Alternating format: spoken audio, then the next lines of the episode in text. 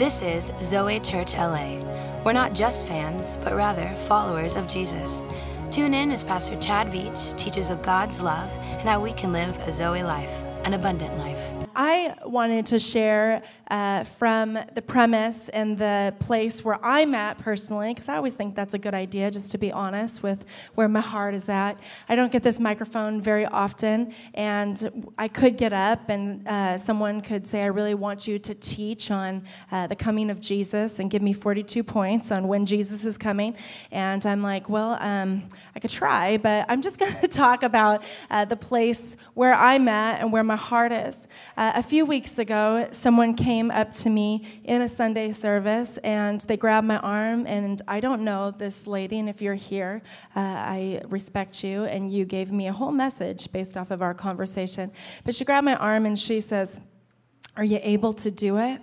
And um, I looked at her and I wasn't sure what she means. And she continued to ask, Are you okay? And I'm like, I, I don't know. Ask my husband, Am I doing okay? And, uh, but she proceeded to ask me, um, Am I able to do it with four kids, with ministry? And I responded with a smile on my face, like I've been responding a lot in the last five weeks. And I said, Life is full.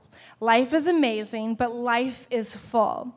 And I think many of us in this room have full plates and full lives, whether this is school or kids or spouses, or you're trying to keep up with your health, or you're trying to keep up with your laundry, or you're trying to keep up with your workload, or you're working three jobs, or you're uh, trying to stay sharp at a dinner table and you have children and you're used to using words like poopy and consequence and uh, you're trying to keep up on your figure for your spouse. I mean, there is a lot going on that makes our world and our space full. And I was thinking about this topic, and our church was founded on a verse in John 10:10, 10, 10, and I'm going to use this translation that I've never even heard of. It's called the Passion Translation. I wonder what their Song of Solomon is like, actually, but um, it uses a word um, in this scripture and it says give. It says, do we have that verse? It says, a thief has only one thing in mind. He wants to steal, slaughter, and destroy. But I have come to give you everything in abundance, more than you expect, life in its fullness until you overflow. And I was thinking about everything that's on my plate my full life, my children, my workload. And I was thinking about, yes, life is full. But what do we all desire here most? Is that we could be full, almost overflowed, and overfilled with an abundance of life from the life giver. And I love that word give because he is the giver and he is the filler and we are the recipients and the receivers of this gift. And I think sometimes we get it backwards as women, right? We give out, we give to all those things on our to do list and the needs and our task list and what's in front of us. And we give and give. And sometimes we're left empty. And we're left with a half smile and maybe some food in our hair, looking at beautiful saint in our church and saying, Life is full. but I'm trying to make it. And, um, you know, most preachers that I get to the privilege of hearing from, and I grew up in church, always share this uh, picture of their family. But I want to show a picture of me with my four kids right now. Do we have that? Um, this is my present reality. Uh, my oldest, Georgia, is on my lap, and my youngest, I'm holding uh, with a claw. That's called a claw mom hand. And uh, Maverick is two, and we're trying to potty train him. And uh, he's a train wreck, but we love him.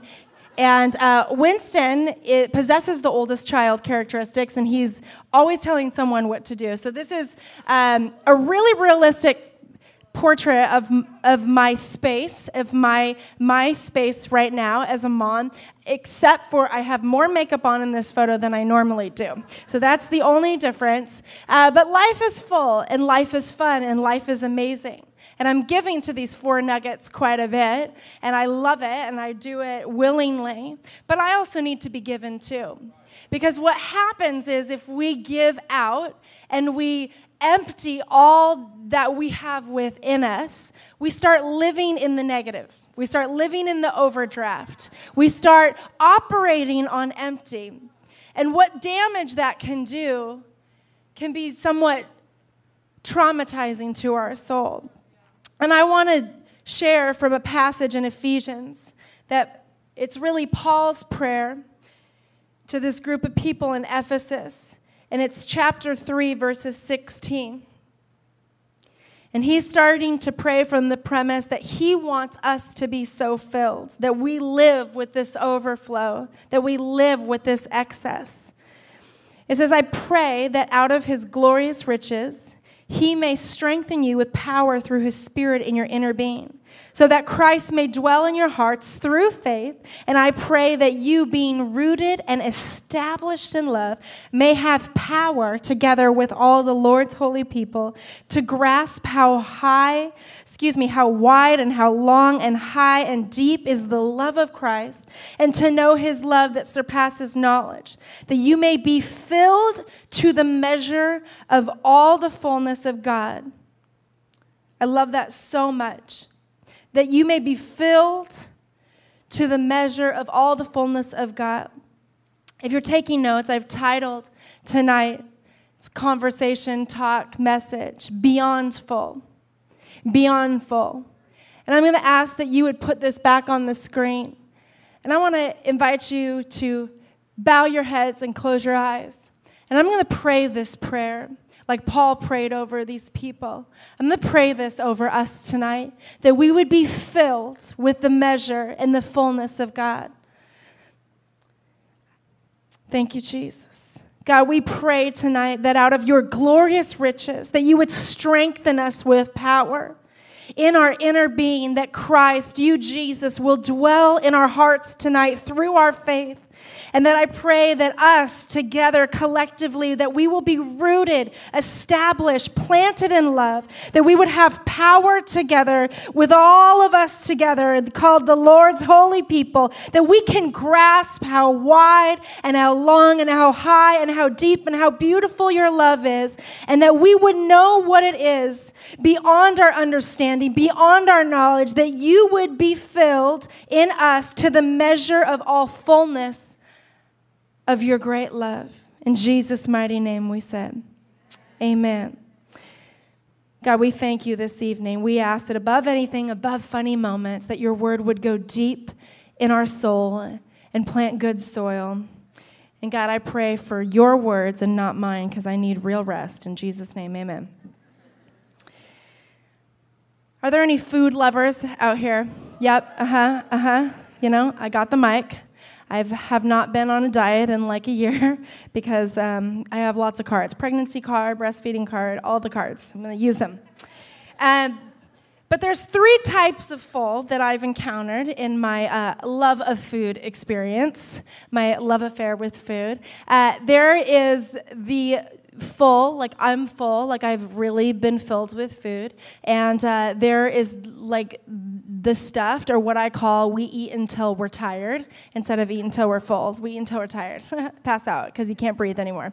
Um, and then there's these creatures, these species that, um, that use uh, this phrase that I'm going to eat until I'm just satisfied, where it's like just enough, where I'm not quite full, I'm left like wanting more, that I'm just gonna eat just enough, just, just enough. Um, these people um, eat foods like latte is considered their breakfast, smoothie is considered their lunch, and a bar is considered their dinner. And um, one of these people is my husband. so, Um, it's specifically aggravating when you're married to someone who's like, I'm full. And I'm like, Are you finished with that? Bring it on over. And uh, we go out to eat, and I encourage that if you're married. and uh, when we go out to eat, I like to order family style. And I like to do the sharesies thing, and I don't know if he likes it, but he just goes with it because he loves me, and that's amazing, and I do love you. And um, when we do family style, I mostly eat for the whole family, but that's okay. And he is great at portion control, and I am great at other things. And uh, this last Valentine's Day, just a couple weeks ago, uh, I was famished. I mean, I just gave birth like two weeks ago, okay? And uh, we were out on a Valentine's Day uh, little quick date in between feeds, and I was starving and I was hitting the panic button, actually hangry, and needed to find the fastest food possible. So we drove through In N Out on Valentine's Day. Don't judge us. We've been together for 10 years. This is fine for me, okay? And um, we're in the line about 15, 20 minutes. Maybe all the single people had the idea on Valentine's Day to wash down their sorrows. I don't know, but. Um, we're in the line. We finally get up to order, and I order mine, and then I look at my husband, who I love. His name is Chad, and um, I'm, I'm like, "Are you gonna order anything?" He's like, "No, I'm good." I was like, "So on Valentine's Day, I'm gonna eat by myself." this is what's happening, right? And he's like, No, no, I'm like, I'm not even that hungry. Like, I'm just fine. I'm like, I have not seen you eat for like three hours or like six hours. I don't know. But, um, but we left In N Out, and uh, I opted not to order food because the line was atrocious, and I went home and found another healthy choice, like pizza or something like that. And um, he ate a bowl of gluten-free vegan granola. Like this was this is what we ate for dinner, and I'm like chomping on my pizza, and I'm like, "You good? You full?" And uh, I think sometimes you know, like we look at food. And um, uh, some of us consume differently, obviously. And uh, the objective, whether to be full or to use food as fuel, can't relate with you there, um, we're eating to fill ourselves, our hunger, our starvation, our hangry, whatever is, to a measure of fullness that we've gauged. And I look at this letter from Paul, and he's talking about how to be full. And I want to go back into this text in Ephesians, where it starts with, I pray. And it says that I pray that out of His glorious riches, we can stop there. See, we've all come here tonight, if we're being honest with ourselves, probably to be filled in some way. That we want to encounter what it is to be full. Maybe you're here and you need to be full of joy. Maybe you're here and you need to be full of some sort of healing in your heart. Maybe you're here and this is your way to get filled.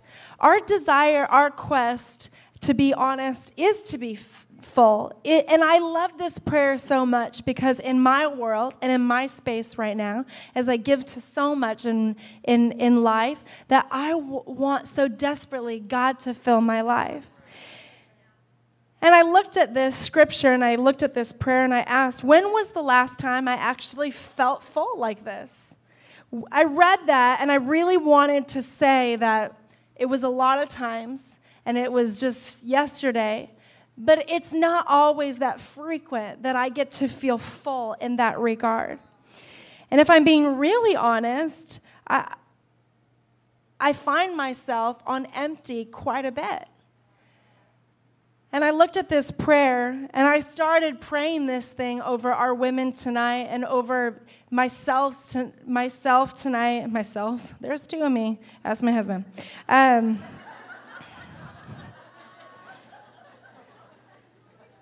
but what happens when we're full? It's not, it's not only just being full and filled up, there's a satisfaction there's a contentment that comes with that. And out of that contentment and out of that produces riches. And I love that so much that Paul, who's used the word riches several times in the book of Ephesians, he actually has coined that phrase. He uses the description of Jesus, of his glory being rich. And I thought about that tonight, that if Jesus is giving out of his riches, we need to be giving out of our riches. And her riches and our riches have the opportunity to make others rich around us. You know, Paul is praying for us, for we, that we may. And he uses this word commonly, like he refers to. And riches is an abundance, it's an excess, It's more than enough. It's that Zoe life. And what in our life and in our heart is exceeding and overflowing? That we have the ability to give beauty and to give riches to those who are around us. Do I have enough right now to give it away? Do I have enough riches in my possession to make those around me rich? You know, in Psalm 63 5, it says, I will be fully satisfied as the richest of foods. With singing lips, my mouth will praise you. It's referring that we have so much that we can't even contain it. That something so exciting has happened to us that we have to burst out and let others around us know, and it becomes infectious to those around us. The entire purpose of giving is actually to be a blessing. Hello? You know, if I show up to a place where my presence is needed and I need to help someone in an act of service, maybe I need to help clean their house or pray with someone, and I roll up with my four children and they're coloring on walls and screaming and saying, Mommy, Mommy, Mommy, Mommy, Mommy, Mommy, Mommy, Mommy, Mommy. How am I giving to that situation or to that circumstance? You know, what happens when we pour out is that we need to be intentional about being a blessing. And we don't want to pour out from what we have in our negative or from our overdraft. We want to pour out from our overflow, from our excess, from our extravagance that we have within us. You know, also, he starts referring in this verse about the strength. It says that,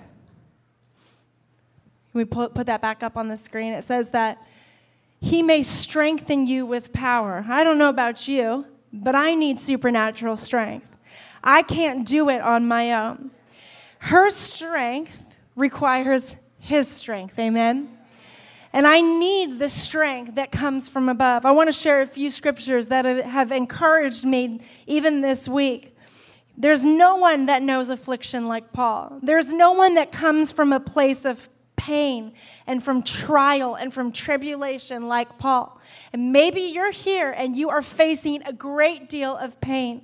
Can I just encourage you that you don't have to do it and solve it and encounter it all on your own because your strength is sufficient with His strength. Amen? In Ephesians 2 8, let's just go through these really quick. It says, For it's by grace you have been saved. I love this verse. And through faith, and this is not from yourselves, but it is the gift of God. This is not by our merit, by our thing, by our doing. This is his strength, his work within us. Ephesians 6:10 it says, "Finally, Finally, be strong in the Lord and his mighty power. I think he's saying, finally, after everything you've tried, every, everything you've gone through, after everything you've resourced and tried and d- been discouraged, you show up and you show up, and finally, be strong in the one who is able to give you strength. 1 Corinthians 1:25 says, "For the foolishness of God is wiser than human wisdom, and the weakness of God is stronger than human strength." I love this verse so much because sometimes we need to say, "Hello, we can't do it, but he can," okay? You know, we need to begin tonight to start to tell ourselves that we're not going to quit. And when I read these things, you know, it sounds simple, and we can hear these things in a setting like tonight, and we can hear these things in a setting on Sundays. But we need to read these words and embed them into our heart and allow God to strengthen us, what it says, the inner man or the inner woman that gives us an I can't mentality. Maybe you're here tonight and you need to be told that the devil is a liar and that you're not going to quit today. That this is not quitting time, that we are ready to fight and we are in this to win this.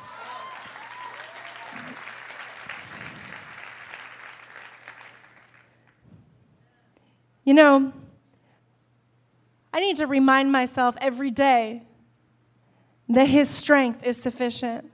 And in 2 Corinthians 12, finally, this is one of my favorite verses that Paul, in all of his trial, these are all Paul's words, all of his facing and all of his hardship, he said to me, My grace is sufficient for you. My power is made perfect in your weakness. Therefore, I will boast all the more gladly about my weaknesses, so that Christ's power may rest on me. Anyone need Christ's power here? My youngest, Clive, you know, he eats around the clock. He's a boy, so he eats quite a bit. But if I feed him more at night, he's going to sleep more satisfied. He's going to be more full. He's going to be less restless, and he's going to be more content. His rest is going to be deeper. Tonight, we need God's rest to rest on us and understand that His strength is sufficient and that His strength is enough. Number three, her love goes deep. I love this so much. It says, rooted and established in love. The tree in the Bible is used quite a bit, where the roots go deep and are planted and rooted. Are we sure tonight are we sure tonight of God's love? Is it deep in our hearts? I love this so much that he talks about in his prayer the measure. And he begins to describe and uses the word measure, and he says the height and the depth, and in some translations it says the breadth and the width. And he describes these words of measurement. And I was reading this in context of love. And a lot of us in here have encountered God's love. But sometimes it's required us to go to lengths and to go to encounters of measurements, to live at lines and to live in places where we're at the edge.